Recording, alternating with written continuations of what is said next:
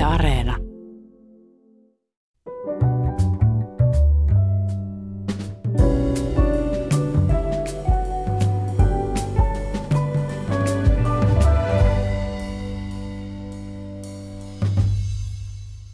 Hyvät ihmiset. Aika monelta se menee varmaan taas täysin ohi, mutta tänään on yrittäjien päivä. Tätä suurta juhlaa on vietetty Suomessa 1990-luvulta lähtien. Se on päässyt yliopiston almanakkaan, mutta liputuspäivä se ei vielä ole. Sinänsä autoa, ettei yrittäjän puolesta Suomessa liputeta, sillä varsinkin yksin yrittäjyyden yleistyminen on ollut Suomen työelämässä 2000-luvun merkittävin trendi. Vuosi tuhannen alussa yksin yrittäjän määrä oli tilastokeskuksen mukaan noin 123 000. Nyt meitä on jo melkein 200 000. Yli puolet Suomen yrittäjän jäsenyrityksistä on yhden henkilön yrityksiä ja Suomi on nykyään firmojen ja toiminimien villilänsi. Yrittäjän päivän kunniaksi ja muutenkin keskustellaan tänään täällä yksin yksityisyrittämisen maailmasta. Ja minulla on studiossa vieraana yhdessä Janne Arolan kanssa aiheesta kirjan tehnyt yksin yrittäjä Iikka Hakman ja vuoden 2021 yksin yrittäjä mentalisti Pete Poskiparta. Tervetuloa hyvät herrat, kiitos kun tulitte ja hyvää yrittäjän päivää. Kiitos. Kiitos samoin. Onko mielestänne syytä onnitella yrittäjän päivänä vai mitä yrittäjän päivä teille merkitsee? No ei, ei tota, en, en odota onnitteluja ainakaan henkilökohtaisesti, että ei se varsinaisesti mitään kovin, kovin suurta merkitystä tällä päivällä itselleni ainakaan, ainakaan ole. Okei, okay, mulla tota rupeaa olemaan tässä yrittämisessä kilometriä takana 24 vuotta tai jotain, niin mä en nyt ehkä ole identifioinut jo tähän itseni tämmöiseksi yrittäjäksi, jolloin mä en mä nyt ehkä varsinaisesti lippua salkoon nosta, mutta ehkä mä kahvit juon sen kunniaksi. Se on vaan vaikea henkisesti sijoittaa yrittäjän päivä. Onko niin kaatuneiden muistopäivän ja, ja äidin, äitien päivän jossain välissä arvovallaltaan. Mutta tämä yksin yrittäminen, se on vähän lohduton sana jo. Mm. Että yrittäminen on jo, kuulostaa jo vaikealta ja sitten pitää tehdä vielä yksin. Tämä trendi onko se teidän mielestä semmoinen luonnollinen kehitys, evoluutio, evoluutio ajaa meitä yksin yrittäjiksi vai onko tämän takana joku ohjaava käsi, salaliitto kenties? No tavallaan ehkä sekä että sikäli, että, tota, että mikä, mikä nyt on luonnollista, luonnollista kehitystä, evoluutio, mutta tota se vaikuttaa kuitenkin hyvin tavallaan loogiselta jatkumolta tässä niin kuin työmarkkinoiden kehityksessä siinä mielessä, että, että tota, palkkatyö, niin kuin vanhanaikainen teollisuus, palkkatyö ja muut, muut on niin kuin muuttanut muotoaan niin voimakkaasti, että tota, et yrityksissä tavallaan on kilpailukyvyn takia niin kuin joudutaan näitä tota, kustannusrakenteita miettimään sillä tavalla, että sitä riskiä, yritysriskiä siirretään aina pienempiin yksiköihin ikään kuin ja sitten tavallaan hmm. ulkoistetaan pienemmille yrityksille yhä pienempiä toimintoja ja nyt sitten se on mennyt, mennyt jo sitten hyvän aikaa sitten tavallaan siihen pisteeseen, jossa, jossa tota, tavallaan yksittäisiä, yksityisiä toime, yksittäisiä toimenpiteitä ulkoistetaan yksittäisille tekijöille, että en mä ehkä mitään salaliittoa sieltä lähtisi takaa hakemaan, mutta kyllä se Kirjassa, jonka sä teit yhdessä tuon herra Arolan kanssa, joka se julkaistiin 2016, ja niin siellä te puhutte siitä, että se olisi vastuun siirtäminen alaspäin ravintoketjussa tai hierarkiassa, että kun ulkoistetaan tehtäviä. Niin, tavallaan jo vastuun tai, tai riskin, riskin siirtämistä alaspäin. Mm, mm. Et, et se, sillä tavalla se, se niin kuin me, meidän mielestä näyttäy, näyttäytyy. Että Mutta sehän koskee esimerkiksi teollisuusalaa ja kaikkea niin kuin fyysistä käsityötä – Esimerkiksi me kolme tässä studiossa, me ollaan kaikki enemmän tai vähemmän luovan alan hmm. yksin yrittäjä. Ja esimerkiksi Pete, sä mentalisti, niin eihän mentalisti varmaan koskaan päässyt mihinkään kuukausipalkalla töihin. No ei. Se on perinteinen yksin yrittämisen ala. Joo, mutta silloin kun mäkin olen aloittanut 90-luvun lopulla, niin ei toiminimiä annettu vielä esiintyville taiteilijoille ihan automaattisesti. Että siihen liittyy harkintaa. Eli silloin katsottiin, että yrittäjän riski ei samassa määrin tämmöisellä esiintyvällä taiteilijalla toteudu kuin sen pitäisi toteutua. Nykyään näin ei tapahdu, mutta siis mullakin on tässä vuosien aikana soittanut tuttuja, kun mä oon ollut näissä järjestötoiminnoissa mukana, esiintyvät taiteilijat ryn puheenjohtajana ja tämmöistä, niin ihmiset on soittanut, että he ei saa niin kuin toiminimeä. Että he haluaisivat toiminimen, mutta he ei saa, ja tästä on nyt siis tyyli 15 vuotta aikaa. Mm-hmm. Ja niitä on kierrätetty sitten muun muassa Helsingin kautta, sen takia että täällä Helsingissä ne on mennyt aina läpi, mutta jossain maakunnissa ei, koska siellä on niin kuin harkittu, että ei tämä ole yrittämistä, että tämä ei kuulu tähän, mutta tänä päivänä se on niin kuin itsestään selvää, että kaikki sen mm-hmm. Y-tunnuksen ja toiminimen saa, jos haluaa. Miksi se tehtiin silloin vaikeaksi yrittäjäksi pääsemistä? Niin kuin tällä Mikä alalla, oli se intressi estää ihmisiä perustamasta No firmaa? si- siis se perustelu oli usein tämä, että siihen ei liity tätä yrittäjän riskiä. Eli silloin pitäisi toimia palkkatyössä. No sehän oli tietysti hankalaa, että jos joku täyttää 50 vuotta, niin sen pitäisi niin kuin palkata tämä esiintyjä palkka. Mm. Ikä maksaa siis verokortilla palkkaa, joka nyt oli niin kuin siihen aikaan kuitenkin aika hankala toimenpide. Et nykyään sekin on aika helppoa verkossa tehdä, mutta mm. tämä oli se perustelu usein ja, ja tota, sit piti tavallaan keksiä niin kuin muuta liiketoimintaa siihen ympärille – ja mullakin sitten oli tämmöistä niin kuin mainospiikkien tekemistä ja tuottamista ja tämmöistä, niin kuin mikä siihen sivuun niin kuin tehtiin, jotta se niin kuin verottajalle kelpasi silloin. Silloin piti mahdollisimman, tehdä mahdollisimman laajan kuvauksen omasta mahdollisesta Joo, toiminnasta. joo että jos oli pelkästään sitä esiintymisten tekemistä ja laskuttamista, niin verottaja mm. saattoi silloin katsoa, että tässä ei ole liiketoiminnassa riskiä niin kuin siinä mielessä, kun yritystoiminnassa pitäisi olla. Ja Mutta sitten, siis mi, millainen sen riskin pitäisi olla? No sitä ei koskaan niin kuin, selitetty, joo. Pitääkö sen olla hengenvaarallista? no ei sentään, mutta siinä niin kuin, tavallaan sitä ei koskaan selitetty, että ainoa niin kuin, peruste oli se, että koska siitä yrittämisestä koituu tiettyjä verotuksellisia etuja niin kuin vähennystä ja muiden osalta, niin, niin sen takia sitä ei silloin annettu. Mutta tämä oli siis 23-24 vuotta sitten, eli maailma on kyllä muuttunut siltä osin ja positiivisen suuntaan, koska, koska nimenomaan esimerkiksi meidän alan tekijät, niin kyllä se nyt vaan yksinkertaisesti on helpoin ja yksinkertaisin tapa toimia yksin yrittäjänä, esiintyvän taiteilijan mm. verrattuna siihen, että hän antaisi verokortin kaikille hääjuhlien järjestäjille tai 50-vuotisjuhlien järjestäjille ohjelmanumerostaan. Siitä syntyisi melkoinen määrä byrokratiaa, Kyllä. joka loisi työpaikkoja myös muualla kuin Joo, sitä tietyt virka, virkahenkilöt varmaan, varmaan rakastaisi, joo. Tuota, 2016 astui Suomessa voimaan laki, joka teki lähes kaikista tällaisista vähän kuin hämäristä irtolaisyrittäjistä ja itsensä elättäjistä sitten oikeita yrittäjiä. Hmm. Pete, sä sanoit just, että se oli hyvä juttu. Tavallaan niin kuin silloin hyväksyttiin status quo ja alettiin tajuta, että näin on, niin olkoon näin. Hmm. Mutta sinä Iikka taas kritisoit tätä kehitystä, että, että kävikö siinä myös niin, että siellä pakotettiin ihmisiä yksin yrittäjiksi vastoin niin, omaa tahtoaan?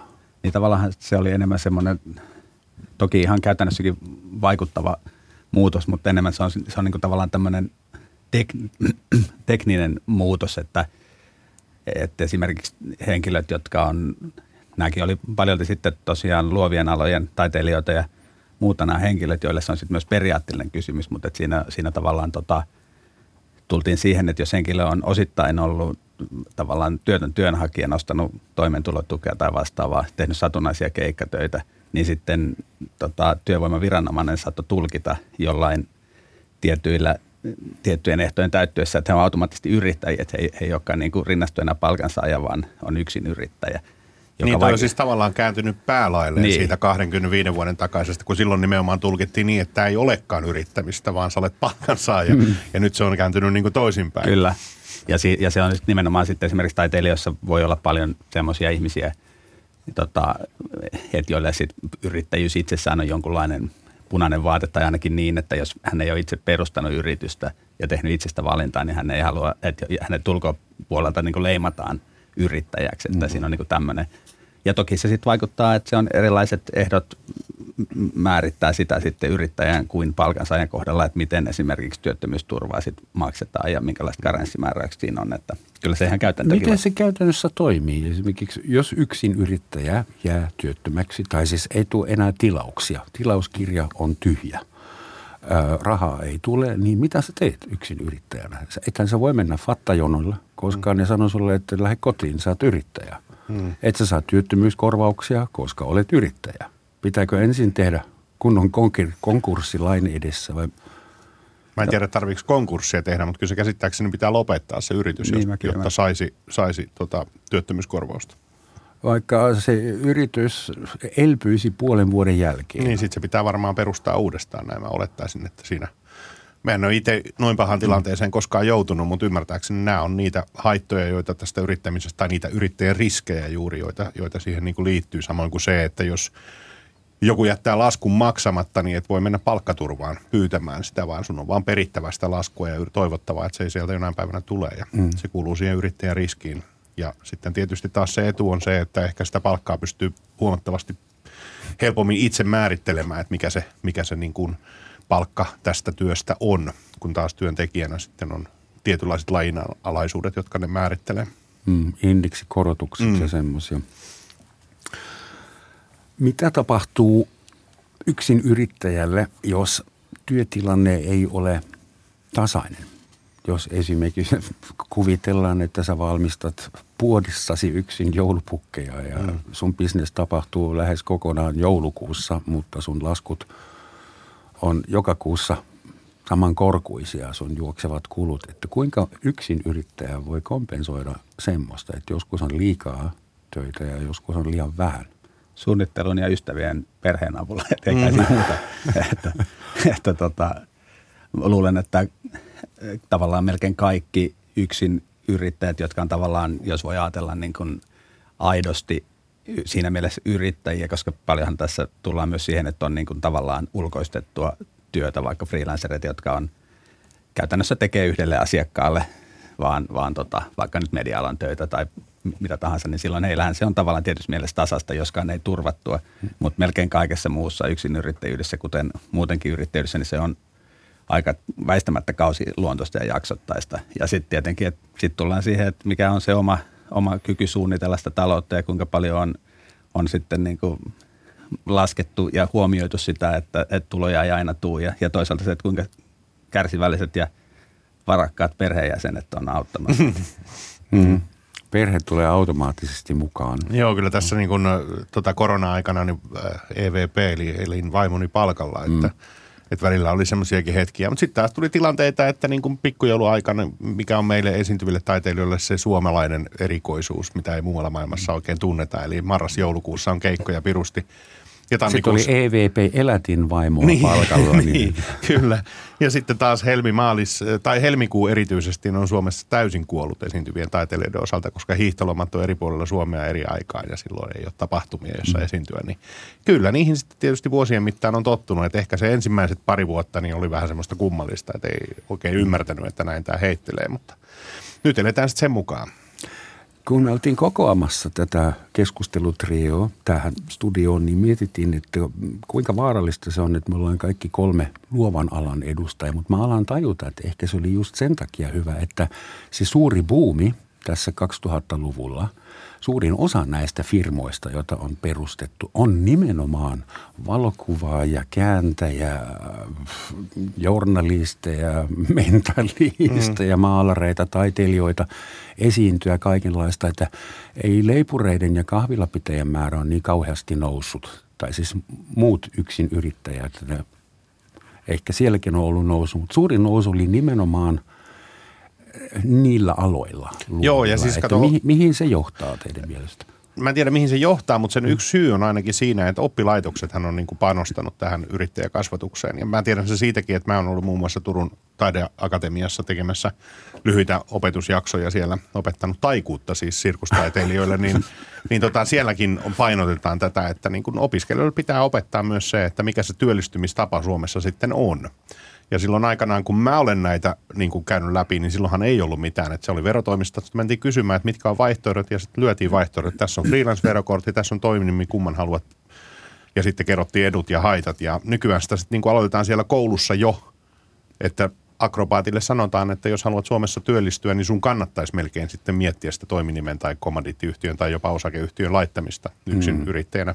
Ja ehkä Mänsaarille tai Keimansaarille. Mm, sekin olisi vaihtoehto, niin. Jos... Kyllä. Sitä ei ehkä koulussa uskalleta antaa sitä neuvoa, mutta yksityisesti joo. Jos vedät joskus kurssin taikuutta yksin yrittäjille, niin minä haluan tulla sinne. Ähm, mitä tapahtuu, kun yksin yrittäjä sairastuu tai on työkyvytön? Sehän on sitten tavallaan täysin riippuvainen siitä, että mitä, mitä tota, minkälaista YL-vakuutusmaksua jokainen tota, henkilökohtaisesti päättää maksaa. Sehän on toistaiseksi pitkälti niin kuin ilmoitusluontoinen asia ja, ja nyt, nyt tähän on niin kuin paraikaa lakimuutos justiinsa vireillä tai suunnitteilla, mikä nyt on herättänyt paljon keskustelua.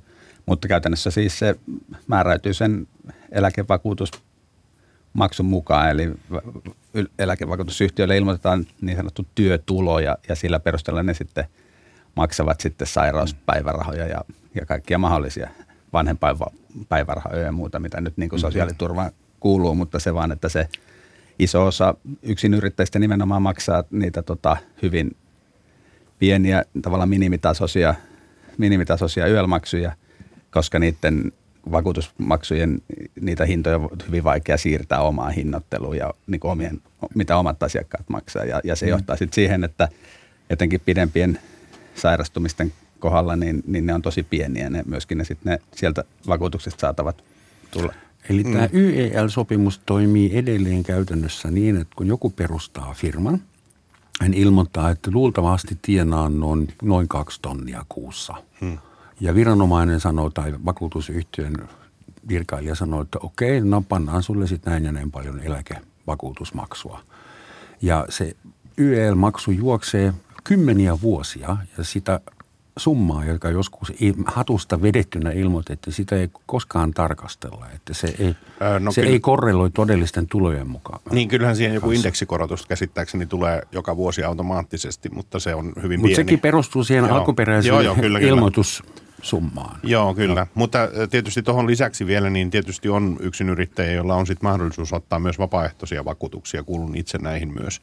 Ja koska mm. mulla on sellainen tilanne, että jos mä niin tuota, kun monen, työ, työn tuommoinen niin kuin, kyvyttömyys voi syntyä eri aloilla vähän eri tavalla. Että jos sulla mm. menee käsi poikki, niin sä pystyt vielä haastatteluja tekemään, mutta taikurin on vähän hankala, hankala niin kuin käsi poikki esiintyä, niin mm. tota, mulla on sen takia tämmöinen vapaaehtoinenkin vakuutus sitten, jolla mä saan hiukan isompaa sitten ö, päivärahaa siinä vaiheessa, jos, jos jotain sattuu. Mutta joo, toi YEL toimii noin, ja silloin kun mä aloitin, niin YEListä sai ensimmäiset kaksi vuotta 50 prosenttia alennusta. Oikeasti. Eli tämmöisenä niin kuin aloitus juttu. Nykyään se on vissiin 20 prosenttia tai jotain semmoista. Eli se on... Houkuttimena. Se oli houkuttimena joo, että niin kuin alu, aluksi niin kuin tulla, tullaan pikkusen vastaan. Ja tässä tietysti eläkepommia odotellessa, kun isot ikäluokat siirtyy eläkkeelle, niin sit sen takia varmaan on myöskin tuota kyseistä alennusta pienennetty. Sehän tuossa yöljärjestelmässä myös paradoksaalista, että siinä on tota, kun Suomessa on kuitenkin tämmöinen järjestelmä kuin takueläke, eli se on, mikä se nyt summa onkaan, 800 euroa noin kuussa, minkä, minkä tota, saa jokainen suomalainen, vaikka ei tekisi päivääkään töitä. Mutta näillä yölmaksuilla niin ei välttämättä pää, ikään kuin pääse edes siihen, eli maksaa sitä takue, tätä vakuutusmaksua itselleen, mutta siitä, se ei niin kuin välttämättä ikään kuin tuota edes sitä palautusta eläkkeenä, minkä automaattisesti mm-hmm. saisi tekemättä mitään. Että se, Mutta saako, jos yrittäjä on maksanut niin vähän YEL-maksuja ura, uransa aikana, että saa ihan naurettavan eläkkeen, niin saako hän sitten fattarahaa valtiolta vai mitä, on voiko fat, oikein? mitä tarkoittaa fattarahaa? Siis sosiaaliturva, ah. toimeentulotukea, anteeksi. Joo, joo, joo. No varmaan, en, en, en, en mä tiedä siis. En mäkään, joo. joo. Mutta luulisin, että varmaan sitten joo, jos ei se riitä, riitä elämiseen, niin Suomessa kai on aika hyvät systeemit sitten niin kuin sen korjaamaan sitä. Mutta tässä yölissä, mä, mähän olen niin kuin ainoa, mistä mä olen yölissä hyötynyt. Mä en ole koskaan 23 vuoden aikana vielä mitään sairausrahoja sieltä saanut. Kun ne on ollut yksittäisiä keikkoja, mitä on peruntunut, niin siinähän on joku tietty raja, milloin pitää olla. Mutta mä oon saanut isyyspäivärahaa sieltä kyllä. Ja tässä mä ah. joskus mietin sitä, että tämä ei välttämättä tasa-arvon kannalta kauhean hyvä systeemi, koska isyyspäivärahat oli kolme viikkoa ja äidit on sitten yleensä sen vuoden tai jotain kotona, että mitenköhän sekin niin kuin, ö, on suunniteltu, että naisten kannattaa maksaa varmaan sitten yöliä vähän enemmän, koska ne tietää, että... Ehkä imettäminen liittyy jollain tavalla asiaan. no kyllä, kyllä. joo, joo, mutta siis mä mietin sitä, että siinä niin kuin tavallaan toi mm. rakenne on niin kuin mietitty myös vähän silleen niin kuin miestä ed- tota, helpottaen, että... Se taitaa nykyään olla erilainen se onko se nyt muuttumassa jopa siihen, että, tota, että se, niitä on tietty määrä niitä vanhempainpäivärahapäiviä ja vanhemmat saa keskenään päättää, miten ne, Joo. miten ne jakaa. Joo, se on musta hyvä, hyvä, hyvä systeemi kyllä, että se tasoitetaan. Tämä ei kuulu tähän, mutta kerronpa kuitenkin, kun mun ensimmäinen lapsi syntyi, niin mä otin sen isyysvapaan siitä lasketusta päivästä alkaen. Mutta se lapsi syntyi kaksi viikkoa liian myöhään ja mä olin jo töissä taas, kun se syntyi. Ja mä en saanut yhtään rahaa siitä ja Kela selitti mulle, että isyysrahan tarkoitus on, että isä osallistuu lapsen hoitoon. Ja hmm pitää olla ensin lapsi. Siitä hetkestä ei lasketusta päivästä. Opin jotain. Joo. Tuosta YEListä vielä. Se on ilmeisesti aika vanha, sekava, hyvin subjektiivinen ja epäreilu järjestelmä. Ja sen takia yksin yrittäjät onkin pian osoittamassa mieltä. Tämä on yleisradio, eli emme kehota ketään mihinkään, mutta informoimme siitä, että huomenna eduskuntatalolla – järjestetään yksin- ja mikroyrittäjien mielenosoitus, jolla vaaditaan, että tämä YEL-laki menisi kokonaan uusiksi niin, että se heijastaa nykypäivän todellisuuden.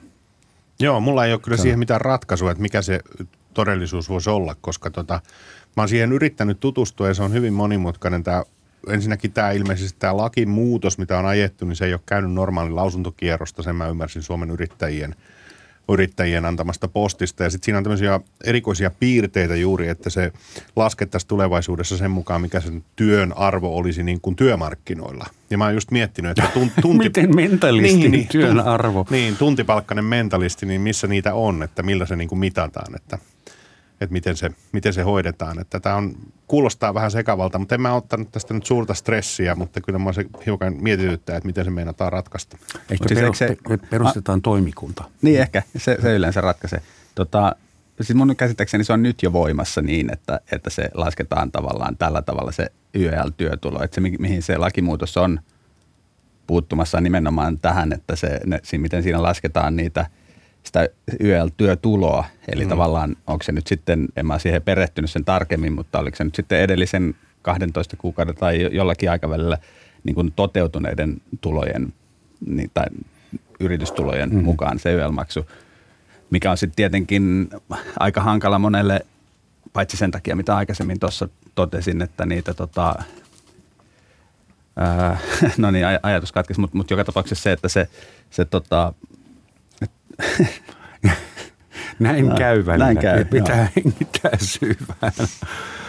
Tuota, niin nyt munkin ajatus katkesi. Hmm, Katkaistaanko lähetys? niin. ei, ei vielä. No tuosta YES, mutta siitä onkin vaikea puhua, kun sitä on vaikea ymmärtää sellaisena kuin se nyt on, eikä vielä tiedä millaiseksi muuttuu. Mutta tulot on hyvin epäsäännölliset ja niin, nyt on ollut tähän. vielä koronaa. Että esimerkiksi kaikki keikkatyöläiset mm. ovat saaneet aika ison hirvittävän tällin tässä viimeisen kolmen vuoden aikana. Ja miten se pitäisi esimerkiksi ottaa YEL-maksuissa huomioon. Mä oon ainakin maksanut viimeiset neljä vuotta koko korona-aikana ihan sama, saman summan joka Joo. kuukausi mm. kassaan täysin riippumatta siitä, että oliko siihen varaa vai, mm. vai ei. Puhutaan jostain iloisemmasta burnoutista. se on teille luovan alan yksin yrittäjille varmaan tuttu, että kukaan ei valvo montako tuntia Iikka tai Pete tekee työtä päivässä. Kukaan ei käy mittaamassa meidän verenpainetta. Jos pitää käydä hammaslääkärissä, se tulee kalliiksi. Okei, sitä se tulee palkallisillekin. Hmm. Suomen maassa, mutta meillä ei ole mitään työterveyshuoltoa. Kukaan psykologi ei valvo, kuinka paljon me riis, mikä, ää, ryöstöviljellään itseämme. Et mitäs, miltä teidän elämä näyttää siinä mielessä? En mä tiedä. 37 tuntinen työviikko. Ei, mulla on välillä siis huomattavasti alle 37 tuntia, välillä sitten ehkä yli, että tota, se on vähän niin kuin motivaatiosta kiinni. Et se, mistä mä tässä nyt eniten tykkään tässä yksin yrittämisessä on just tietynlainen vapaus, että mä voin vaikka, jos ei nyt ole keikkapäivä, niin mä voin aamulla miettiä, että mä tänään katson vaan Netflixiä ja siirrän kaikki huomiseen, mutta sitten se huominen onkin tupla päivä tavallaan, mm. mutta sitä ei voi välttämättä palkkatyöläisenä tehdä. Mutta onhan siinä tietysti nuo ongelmat, että sitten jos tulee jotain hätää, niin se on sitten omasta pussista maksettavaa, että ei ole mitään työterveyshuoltoa. Mutta mä nyt olen löytänyt kyllä ihan, ihan hyvin sitten ne palvelut tuolla Turun kaupungilta, missä, missä asun, niin tota, Että ei ole toistaiseksi ollut valittamista, mutta kyllä mä tiedän, että se on, se on haaste kyllä monelle. Ja moni ei myöskään varsinkin yritystä perustaessa, niin ei niin kuin hoksaa tavallaan ottaa huomioon tämmöisiä asioita. Eli kun niitä vakuutuksen tarjoajia tulee, niin niistähän tulee heti ajatuksena, kun se lista lyödään eteen, että eihän mulla ole varaa tämmöisiä vakuutusmääriä mm. maksaa. Ja siellä sitten tarjotaan just näitä erilaisia terveyspalveluita ja muita, mutta että sitten ajan myötä niin jotenkin hoksaa, että kyllä niihin jostain se raha pitäisi vaan löytää, että, että se kuuluu sitten tähän hommaan, että jos jotain sattuu. Niin. Mutta nuorena, nuorena sitä ajattelee, että sitä on kuolematon ja mäkin on kuitenkin 44, niin mä oon tavallaan vähän yli 20 aloittanut näin. Sä niin silloin... enää puolikuolematon. Niin, niin, niin se nimenomaan, että silloin nuorena ajattelin, että ei tästä nyt tarvitse mitään vakuutuksia mihinkään eikä muuta, mutta nyt sitä vähän yli 40 jo ajattelee, että olisi niitä hyvä olla kyllä. Jos meillä on nyt 200 000 yksin yrittäjää Suomessa ja trendi on edelleen kasvamaan päin, niin jossain vaiheessa meillä on Suomessa 500 miljoonaa köyhää eläköitynyttä yksin yrittäjää. 500 miljoonaa, se on aika paljon. 500 000, anteeksi, sanotaan 500 000.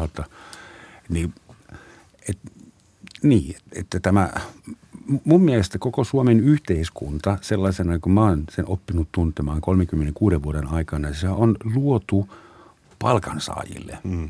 Ja on lomalta paluu rahaa ja on kaikenlaisia kerhoja vielä, henkilökuntakerhoja jossain vaiheessa ja oma talo. Ei puhutu, ei puhutu edes firmasta, vaan talo – Mm. Se oli jo lähellä koti se firma, jolla Kyllä. oltiin töissä. Ja sä Pete sanoit, että kun jos joku halusi yrittäjäksi, niin se tehtiin vaikeassa mitässä. Mm. Että se on oikea yrittäjä.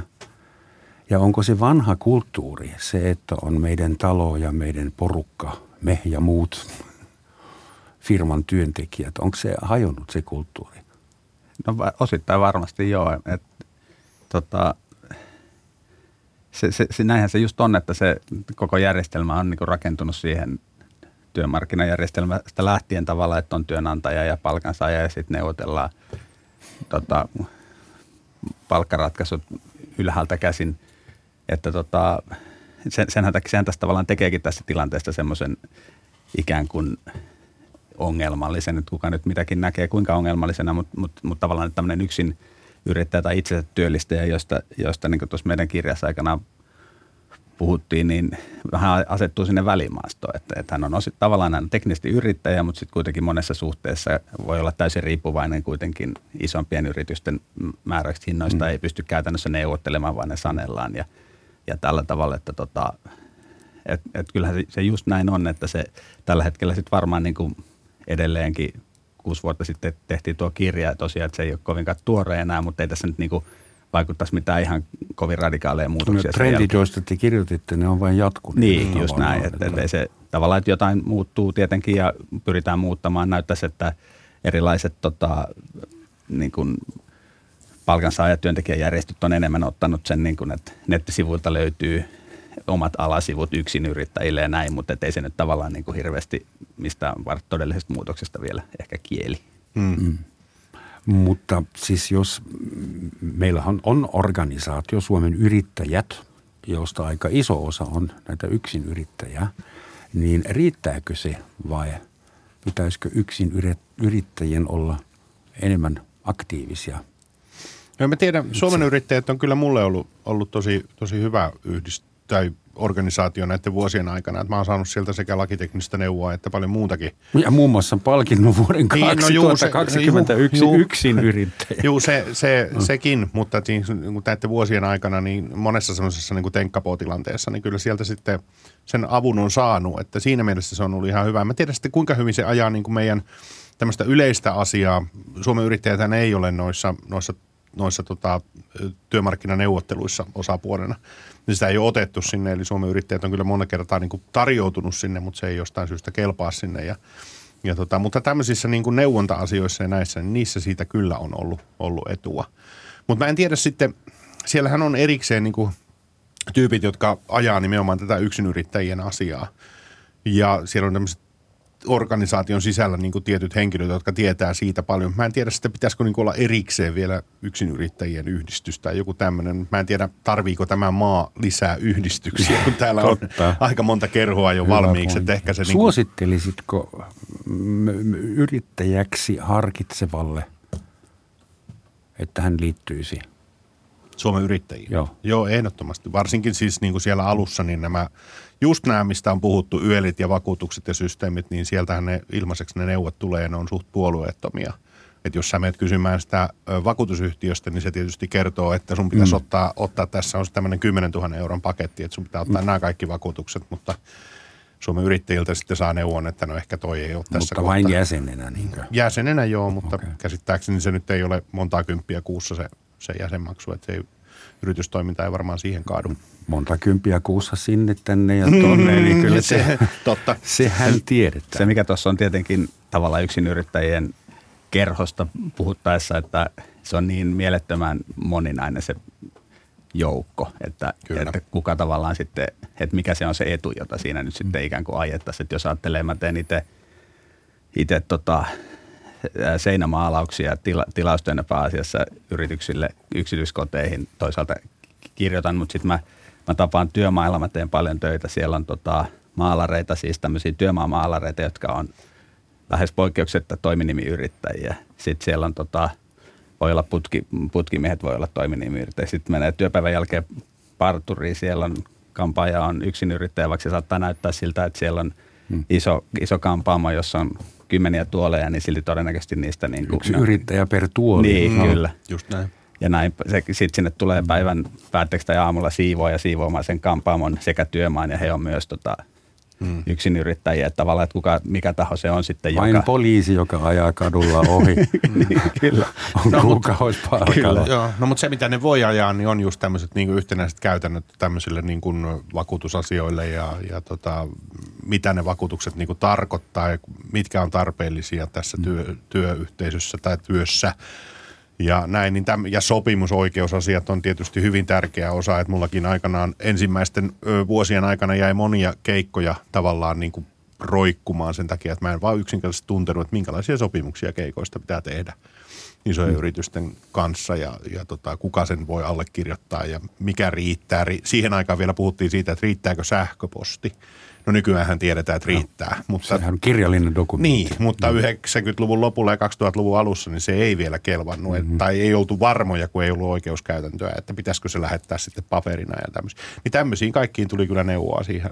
siihen Sä otit tämän puheeksi, Pete, tämän byrokratiapuolen. Sä teet seinämaalauksia, sä oot mentalisti, taikuri, joku tekee käännöksiä, joku keittää kahvia, mutta kukaan heistä yksin yrittäjistä ei ole varsinainen byrokraatti, jonka, mm. jonka ydintehtävä ja lähellä sydäntä on kuittien kerääminen, kopioiminen, listojen tekeminen ja äh, veroilmoitusten tekeminen. Että kuinka isona ongelmana te näette sen byrokratiapuolen yksin yrittämisessä?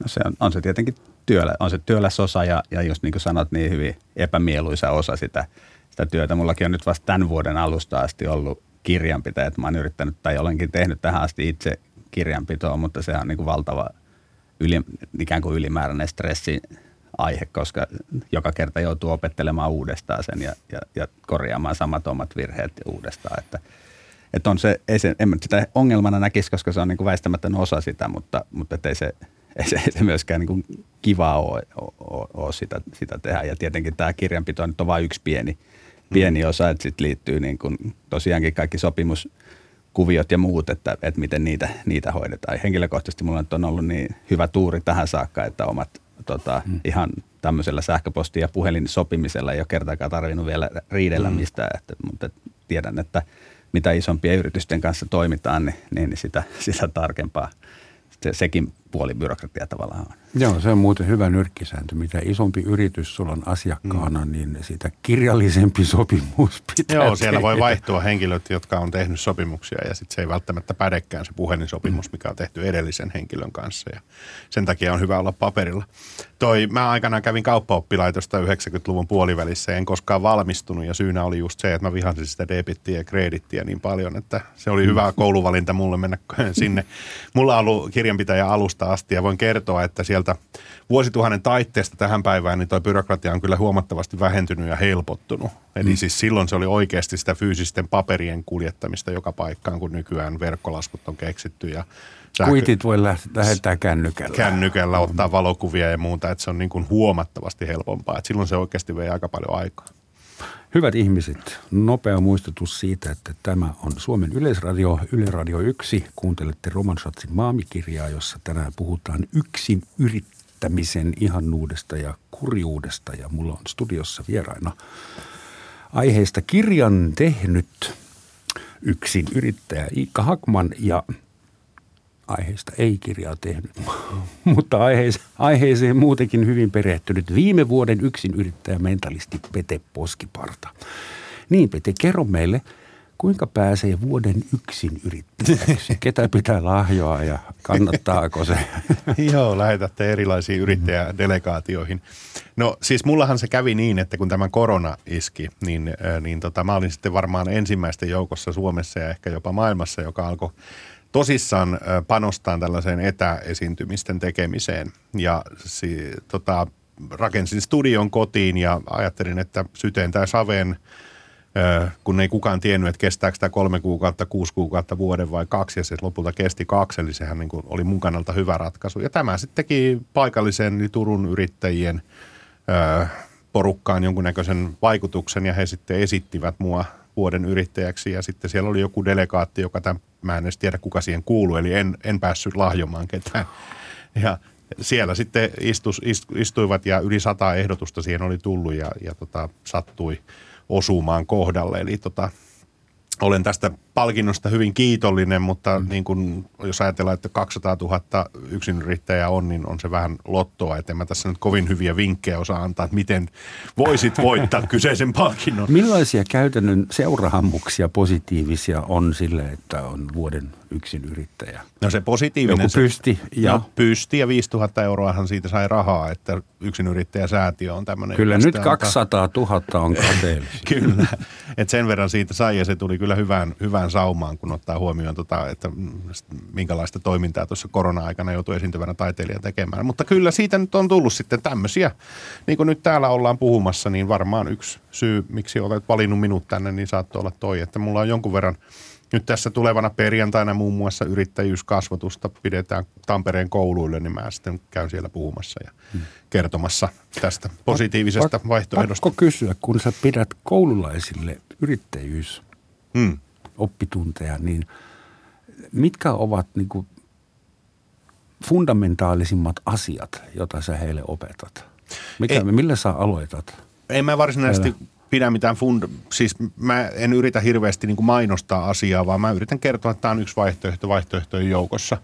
Ja kertoa niistä positiivisista asioista, eli just siitä tietystä vapaudesta ja, ja tota, mikä tässä tähän liittyy, mutta myös niistä velvoitteista, joita tämä tuo. Ja sitten kun tämmöinen kouluikäinen, joka pohtii, pohtii sitten, että mitä rupeaa isona tekemään, niin jos hän kokee, että tämä voisi olla hyvä elämäntapa mulle, niin sitten hän toivon mukaan valitsee sen. Että mä, en, mä en millään tavalla kyllä niin kuin pidä itsekään sitä semmoista niin kuin pakkoyrittämisajatusta niin kuin positiivisena, koska ihmiset on erilaisia ja ne kaipaa erilaisia varmuustekijöitä elämään. Että toisille riittää se, että, että tota, saa itse yrittää ja saa itse tota, määritellä omat työaikansa ja siitä sitten koituu tiettyjä velvoitteita, jotka pitää hoitaa. Ja toiset sitten taas ehdottomasti haluaa, että joku toinen ajaa myöskin heidän, heidän asioitaan ja heillä on joku yhteinen yhteisö, johon kuuluu ja siellä yhteisössä sitten tehdään päätöksiä. Ja silloin taas työntekijänä on ehkä parempi olla. Että mä en, en pidä positiivisena sitä, että joku pakotetaan yrittäjäksi, mutta mm. valitettavasti yhteiskunta on kyllä siihen päin menossa. Tässä oli hauska tota, meidän kirjassa aikanaan siinä tota, tämmöinen sekatyöläinen Etelä-Suomessa asuva henkilö kertoi, kun hän oli mennyt pitämään, menossa pitämään johonkin koululuokkaa yrittäjyyskasvatustuntia freelancerina. Luokan ovessa oli kyltti, jossa luki, että yritä, älä valita. Oikein tiedä, että onko tuo niin oikein Oikea viesti. Mä luulin jo, että siellä oli ovessa kylti kaupustelu kielletty. joo, joo. että lähde kotiin yrittäjä. joo, Suomessa ei oikein tämmöinen amerikkalaistyylinen niin kuin just tämmöinen niin kuin sloganien heittely oikein toimii ja minusta se on ihan hyväkin, koska tämä yhteiskunta rakentuu mun mielestä moniäänisesti ja on monenlaisia vaihtoehtoja, pitää olla monenlaisia vaihtoehtoja. Mutta jos yrittäjyys ja varsinkin yksin yrittäjyys on tulevaisuuden trendi, niin mm. jossain vaiheessahan siitä tulee aika iso massiivinen osa tätä yhteiskuntaa. Joo, kyllä.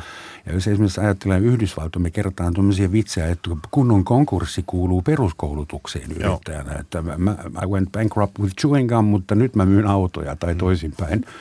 Ja Suomessa se on edelleen se on häpeällistä ja epäonnistua jonkun bisnesidean kanssa ja kamalaa ja Joo, no, mutta se, sekin on ehkä muuttunut pikkusen, mikä on sinänsä hyvä, koska mä olen ollut tota, tekemässä esityksiä ja luentoja myös tämmöisille niin kuin konkurssin tehneille yrittäjille. Ja kyllä, kyllä ne, tota, niillä on siis omia, omia yhdistyksiä, joissa ne yrittää niin kuin, y- yhteisesti päästä niin kuin tästä häpeästä juuri eroon. Ja kyllä se siellä niin kuin näkyy edelleen, että siis se, että he kokevat olevansa ihan P-luokan kansalaisia, kun he ovat epäonnistuneet. Ja se on mun mielestä erittäin huono, huono mainos kyllä yrittämiselle edelleen Suomessa, mutta kyllä sekin on mm. muuttunut siitä, mitä se on ollut vaikka 80-luvulla. Että jos silloin teit konkurssin, niin, niin se kyllä varmaan yhteisö melkein sulkisut pois, mutta kyllä tänä päivänä jo pikkusen sen taputellaan olkapäähän, että hei, tulevaisuudessa on vielä muitakin vaihtoehtoja. Ja konkurssit on, niiden päässä on yksi tai kaksi nollaa enemmän kuin mitä silloin oli. Kyllä, juuri näin. konkursseilla.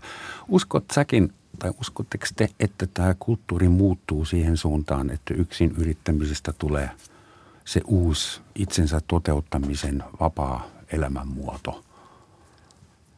Sitähän mainostetaan Totta kai, totta kai, totta kai mainostetaan, joo. No No henkilökohtaisesti voin sanoa, että, että kyllä se semmoinen on, että, että työ, työpaikoilla ei ole tota, kaiken, kaikenlaisten auktoriteettien kanssa toimiminen on tuottanut aina enemmän ja vähemmän ongelmia. Että sen takia tämä on hyvä, hyvä, kun ei pysty purnata muuta kuin omista päätöksistään, mutta tota, en mä sitä niin laajemmin, laajemmin oikein osaa, osaa sanoa. Se on ihan selvää, että se varmasti niin kuin entisestään lisä, lisääntyy ja se mennään yhä enemmän siihen, että erilaisia työ, suorituksia ostetaan tavallaan yrityksestä ja sitten ihmiset omien, mitä kukakin osaa ja mm. pystyy tekemään kukakin erilaisten sitten niin kuin lähtökohtiensa pohjalta, niin tota, tarjoaa näitä.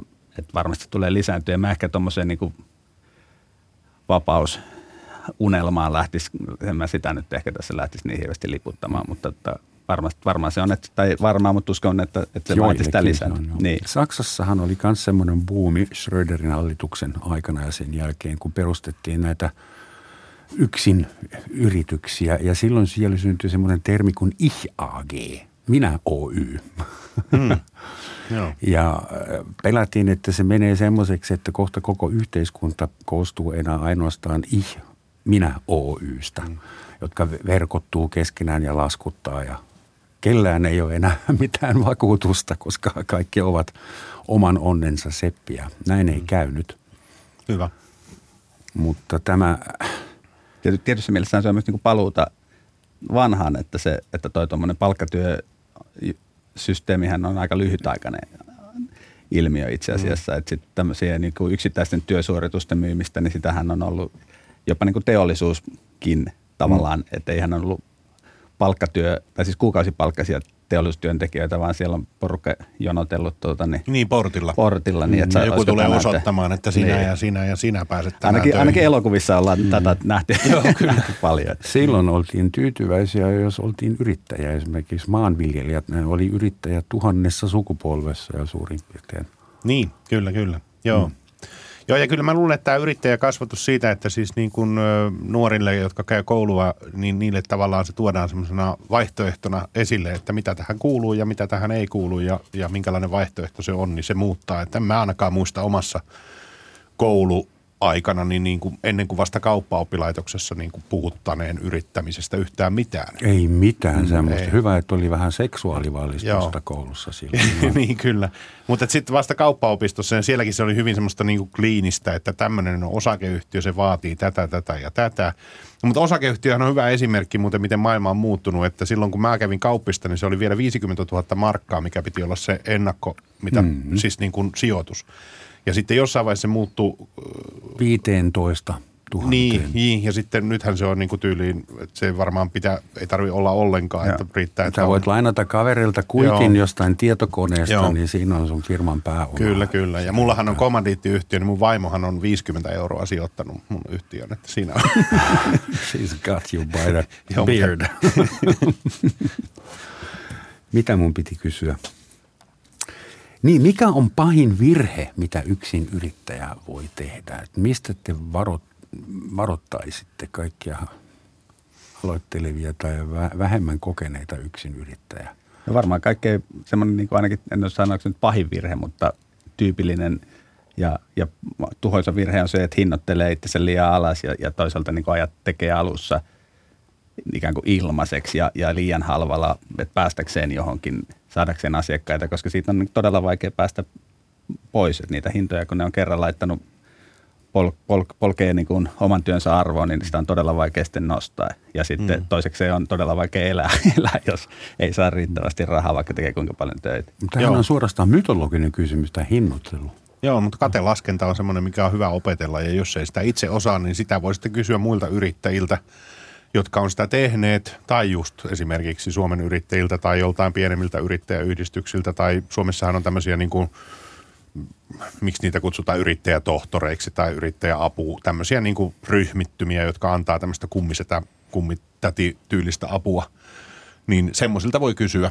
Onko ne jotain rekisteröityjä yhdistyksiä ne on vai tietää, maksullisia joo, firmoja vai ihan? Joo, ne on tämmöisiä yrityskummityylisiä, niin kuin, missä niin kuin tavallaan vapaaehtoiset pitkän linjan yrittäjät kautta liikemiehet, naiset antavat tämmöistä niin perusapua. Eli sori mä en osaa tätä katelaskentaa nyt tehdä, että miten tämä niin tehdään, niin sitten ne antaa teille pienet avut siinä. Ja kyllä mä oon tämmöistä palvelua muun muassa käyttänyt aikanaan, että lasketaan mitkä kulut tähän tulee ja sitten lasketaan mitä paljon haluaisin katetta tästä ja tässä on sun keikan hinta, mikä se on minimissä ja tässä se on mitä se voisi olla niin kuin maksimissaan kilpailuasetelma huomioon ottaen. Ja se on kyllä ihan mun mielestä hyvin olennainen pointti, että jos, jos sitä niin kuin hatusta heittelee hintoja, niin sitten käy kyllä huonosti. No mutta jos on taidemaalari ammatiltaan tai runoilija tai laulaja, tanssia hmm. tai mentalisti, mä oon yllättynyt Pete, että sä puhut niin, niin kuin uskomattoman järkevää tekstiä. ihan kun jäin kiinni lukemaan sun huuliasi. niin miten, miten ihmeessä sä hinnoittelet jonkun seinämaalauksen? Tai jonkun keikan. Hmm. Esimerkiksi mä otan ihan eri summan joltain Nokialta kuin joltain Joo. vanhainkodilta Joo, tai luki, sama lukiolta. Juttu. Joo, ihan sama juttu. Pakko. Joo, joo, totta Mutta joka kerta se vedetään hatusta se hinta. Joo, niin? no, ei, no ei mulla nyt ihan niin mene, että kyllä mä tiedän, mitä, mitä mun kuukausittaiset kulut on niin kuin, ja mitkä on mun työvälineitä. Niin kuin auto on nyt hyvin olennainen työväline, jos keikkailee työkseen esimerkiksi. Niin hmm.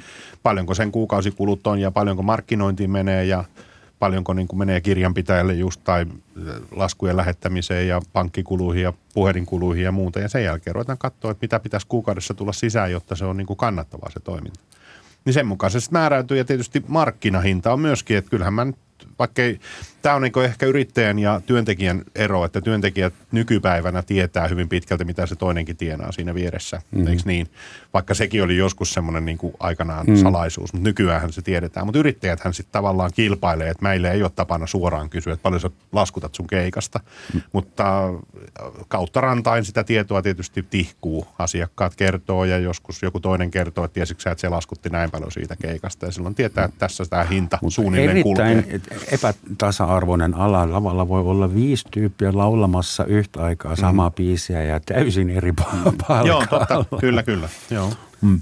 Niin miten sä hinnoit? No, mun kohdalla se oli taas sitten tosiaan, ne on niin tämmöisiä sisustus, tai joo, taidemaalauksia, mutta mä niin otin sen lähtökohdaksi silloin alussa, että jotta niitä voi myydä, että ihmiset ostaa, niin sitä täytyy rinnastaa tavallaan tällaisen sisustus tuotteeseen. Ja, ja mä siis alun, alun perin niin, että olin sillä tavalla, että mä katsoin, että mitä maksaa tuommoinen tota, niin kuin kuvatapetti, semmoisen niin kuin teettäminen, ja mm. että se tulee sinne seinälle asti. Ja sitten mä niin kuin hinnoittelin sinne edelleen. Mulla on neljä pohjainen se hinnoittelu, mutta totta kai se ei ole niin kuin täysin mm. orjallinen. Ja, ja nyt ei tästä nyt kulunut aika monta vuotta, että, että en, en ole nyt ihan muutama vuoteen enää katsonut, että mitä maksaa toi tapeto, tapetin laittaminen seinään. Ja varmaan hinta ei ole enää suoraan kilpailukykyinen, mutta – mutta ihan tällä tavalla se niin kuin lähti, että, että ei mulla ollut mitään vertailukohtaa, että mitä se voisi, mitä siitä voisi laskuttaa. Taidemaalari tekee työtä neljöhinnalla. Niin, se on aika hassu. Tämä on varmaan renessanssi-aikana, kun tehtiin näitä kattofreskoja, niin oli varmaan samantyyppisiä diitoja. Niin, mä luulen joo, että se on ollut joskus semmoinenkin. Joo, kyllä, kyllä. Tuota, kun puhuttiin tästä yrittämisestä, niin palataan ihan pikkuhetkeksi vielä siihen palkallisten maailmaan. Onko se sitten matkalla ulos niin sanotusti? Jos yksin yrittäjyys tai pienyrittäminen on tulevaisuus, niin onko semmoinen mm. palkallisen idylli Ei, ei se varmaan kokonaan ole eikä pidäkään olla, koska on esimerkiksi paljon aloja, joissa tavallaan yritys ei saa. No otetaan nyt vaikka just tämä opettaminen taideakatemiassa, niin siellähän mä olen palkallisena, mm. koska se on ihan valtion, siis on määrätty, että yrittäjä ei saa olla, koska se voi aiheuttaa tiettyjä eturistiriitoja siellä. Ja musta se on ihan ok ja näin pitää ollakin, että jatkossakin tietyt, ei poliisi voi olla yrittäjä tai tai palomies, joka määrittelisi. Joissakin maissa kyllä voi. Voi varmaan voi, joo, joo. joo, mutta Suomessa mun mielestä ei voi. Että ei, ei, jos Suomen kaltainen oikeus, oikeusvaltio lähtisi siitä, että poliisi vaikka niin kuin toiminimenä ajattelisi, no en mä nyt tänään lähde tota, hoitamaan tätä kyseistä hälytystä, koska, koska tota, no niin, mulla on tänään itsemääräämäni vapaa-päivä, niin ei se kyllä oikein toimisi. Joo, vaikea, vaikea tietenkin ennustaa, ennustaa hirveästi. Olen, olen maalarien ennustaja, mutta, mutta tota, ei mäkään missään nimessä usko, että se nyt niin kokonaan, kokonaan on, on pois menossa. Tietenkin tällaiset isot, tavallaan perinteisesti isot työllistäjät, juuri niin kuin teollisuus on muuttanut niin paljon muotoa, että siellä ei enää niitä suuria työntekijämassoja niin paljon tarvita, että, että tota, tietenkin, että se, se, mikä tässä yrittäjyyshypeessä on myös semmoinen vähän erikoinen – puoli ollut tavallaan, että kun tuntuu, että halutaan, että kaikkien täytyisi olla yrittäjiä, koska eihän se tavallaan niin kuin, että niin, niin kuin Pete aiemmin sanoi, että ihmiset vaan on erilaisia ja erilaiset tarpeet ja, ja sitten plus, että yhteiskunnassa myös on erilaisia tarpeita ja hmm. että ei se, en millään näe, että se, se niin kuin jotenkin kokonaan nyt muuttuisi siihen, että kaikki on minä, minä Oytä pelkästään. Mm. Kiitos. Sovitaan niin, että ei kaikkien tarvitse olla yrittäjä, mutta yrittänyttä ei laiteta. Niin. kiitos Pete, kiitos Iikka. Tämän pituinen tämä. Lopuksi vielä sitaatti ja se tulee hivenen epäkorrektisella tavalla amerikkalaisen republikaanipolitiikon suusta. Yhdysvaltalainen liikinainen Cher Valenzuela sanoi joskus, hallitus ei luo työpaikkoja, yrittäjät luovat niitä. Niin, hyvää yrittäjän päivää meille kaikille. Kiitos. Ja moi.